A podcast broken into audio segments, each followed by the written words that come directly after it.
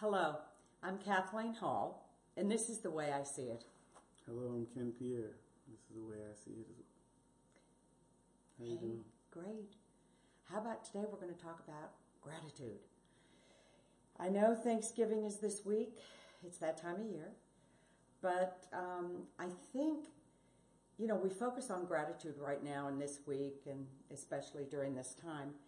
And I wish that, um, especially this year, people could really embody it and take it on as a spiritual practice and um, a heartfelt practice, just like people pray and just like people eat or maybe say grace three times a day, that through your life you can uh, embed gratitude into your life.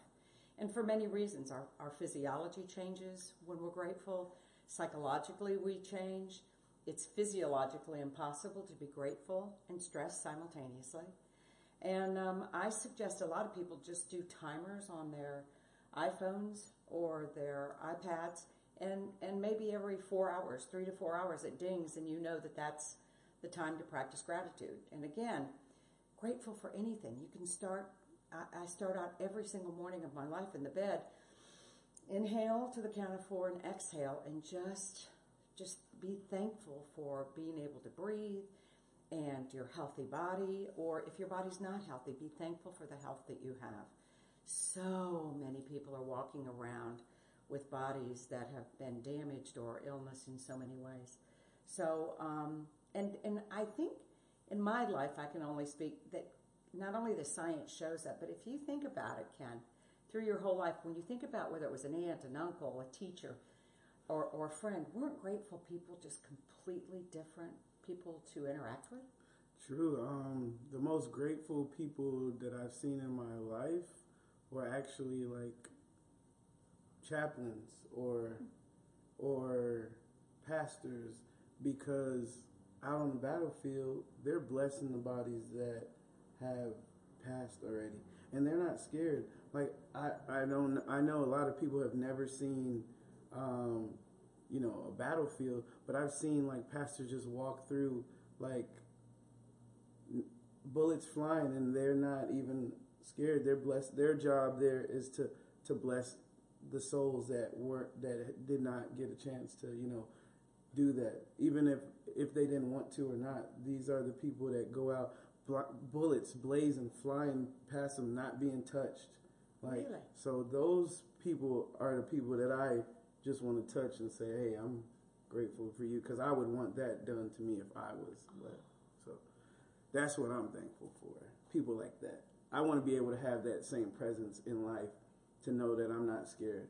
And I used to have it, but I used to have it in fear. Like, I'm not scared. I, like, maybe this is my demise, or, you know, this is what I'm supposed to be here for. But when I see people like that walk through life unscathed, that's what I strive to be. That's what I'm the type of gratitude I want to have. Yeah, and I think, um, thanks for that perspective, because I hadn't thought about that. Well, because it's not my experience. I've never been served in the service or any of that. Wow, I'm in awe.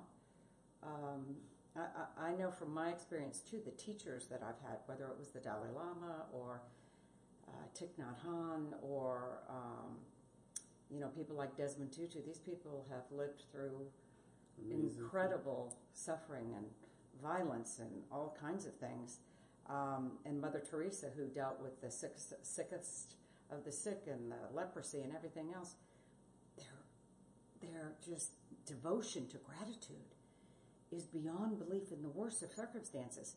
So they don't wait for something to happen and go, oh, I'm so grateful. It's literally, don't you think it becomes a part of your soul, a part of your being? I agree. Is to be grateful. And so to piggyback on what you said about being grateful and being proactively grateful, you don't see that a lot in life until people do have illnesses or diseases. Then they want to start to be. So I think there was a movie that I think Queen Latifah or something she made, where she had only like three months to live, and she was super, man, I feel like that's a great perspective to have, and not have an illness.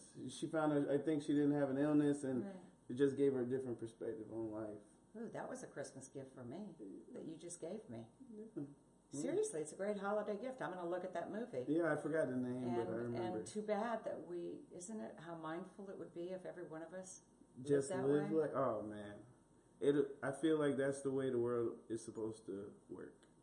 And I think that's also for me the humility of living with two physicians, my daughter and my husband, is they come home every single day where they have to give a diagnosis or mm. say, I've got to withdraw care from you in the I C U or whatever.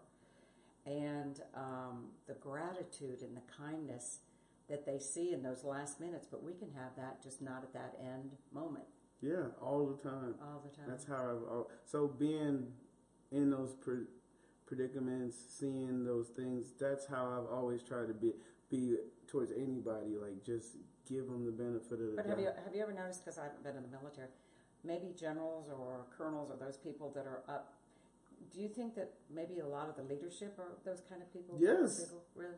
I, I, I don't know. Without a shadow of a doubt, those are the people, leaders like that, those are the people that you want to go follow because they have that type of, like General Retired Teresa Carter. Like that lady, if you guys ever get a chance, go like Google that lady.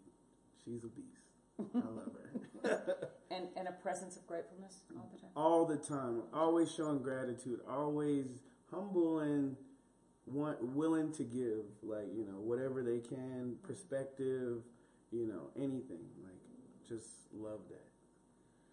Well, so today we talked about gratitude, and that's what I love about him is talk about different perspectives and experiences. Woo! Not just on the outside, old, young, white, black, whatever. But we feel like we're similar on the inside. So um, anyway, yeah, me too. I love you. So that's the way I see it. That's the way we see it. That's the way we see it. And um, I'm Kathleen Hall. And I'm Ken Pierre. You guys have an amazing break, and we love you. Just come back and see us, okay? Goodbye. See you.